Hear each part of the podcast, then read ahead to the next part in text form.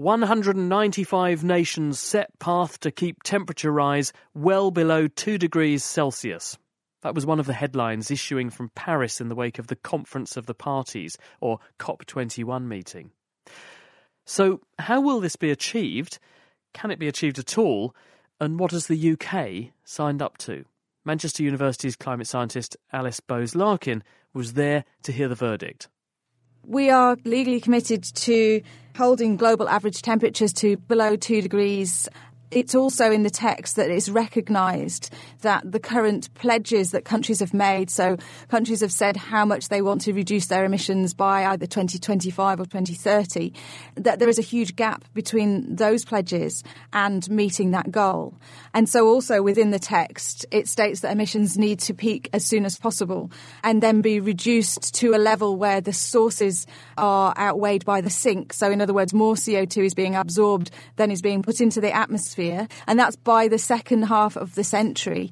And I would argue that that level of emission reduction and the time frame is not in keeping with certainly the one and a half degree centigrade target, particularly given that there is this reliance on some absorption of CO2 by technologies such as biomass with carbon capture and storage. And given that those are not uh, proven on a widespread, large scale at the moment, um, it's a very it's a risky strategy to take. So I would say that at the moment the text in terms of the science is not matched by the ambition that it has. A lot of hot air then. I would say that it's it's less specific than would have been, you know, more helpful if you like. In earlier versions of the text, there was more specificity about the level of emission reduction. So a percentage reduction was named, or there were ranges that were named, and the dates that were given were somewhat sooner than um, 2050 in some cases. And having lost that specificity, it makes it more challenging to see what is going to be expected of nations. And how are they trying to incentivise countries to get on board and, and sign up to these targets, ambitious though they may be?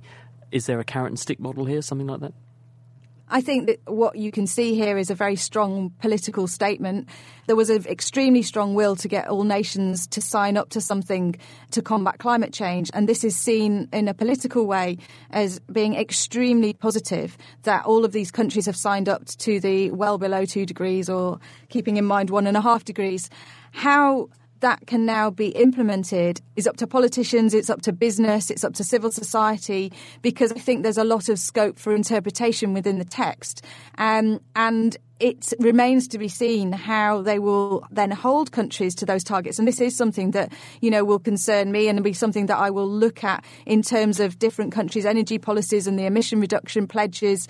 Because one concern is that this is not going to kick in for some years, that the first stock take on how deeply emissions have been cut or how well countries are doing towards their pledges is not until 2023.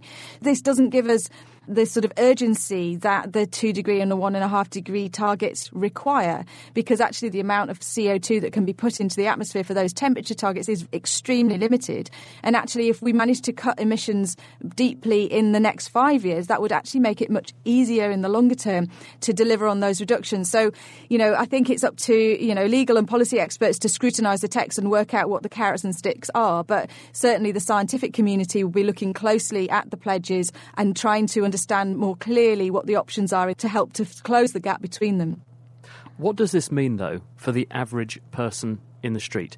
Achieving these targets, if I'm to play my part, what's it going to have to do to my lifestyle? What happens to the lifestyle of a, a, typical UK citizen will depend on how the UK government interprets this agreement. I would say that this requires a rapid transition in our energy system towards a very low carbon energy system one side of it is on the energy demand side. So if we're using less energy as individuals, then it makes it easier to decarbonise that energy, so to reduce the CO2 emissions. So, looking at energy demand, a move towards much more efficient uh, transport, electricity use, and heating, trying to reduce the amount of heating that people require in their home, but really rapidly rolling them out to everybody. And on the supply side, it means that we would need to have a much greater penetration of renewable technology and other low carbon technologies in the supply side of our energy system. But it's not just a question of energy supply, it also really is going to touch on energy demand and how we use energy. And I think that's an area that we have huge scope to do a lot more on in the future. Alice Bows Larkin, who's been attending the COP21 climate change meeting in Paris. Hey, folks, I'm Marc Maron from the WTF Podcast, and this episode is brought to you by Kleenex Ultra Soft Tissues, your ally to help tackle your allergy symptoms this season. I love the change of seasons, but nobody loves pollen and all those other things floating in the air that make you sneeze during this nice weather. Kleenex Ultra Soft Tissues are hypoallergenic and allergist approved, so fight back against watery eyes and runny noses without worrying about irritating your skin. For this allergy season, grab Kleenex and face allergies head on.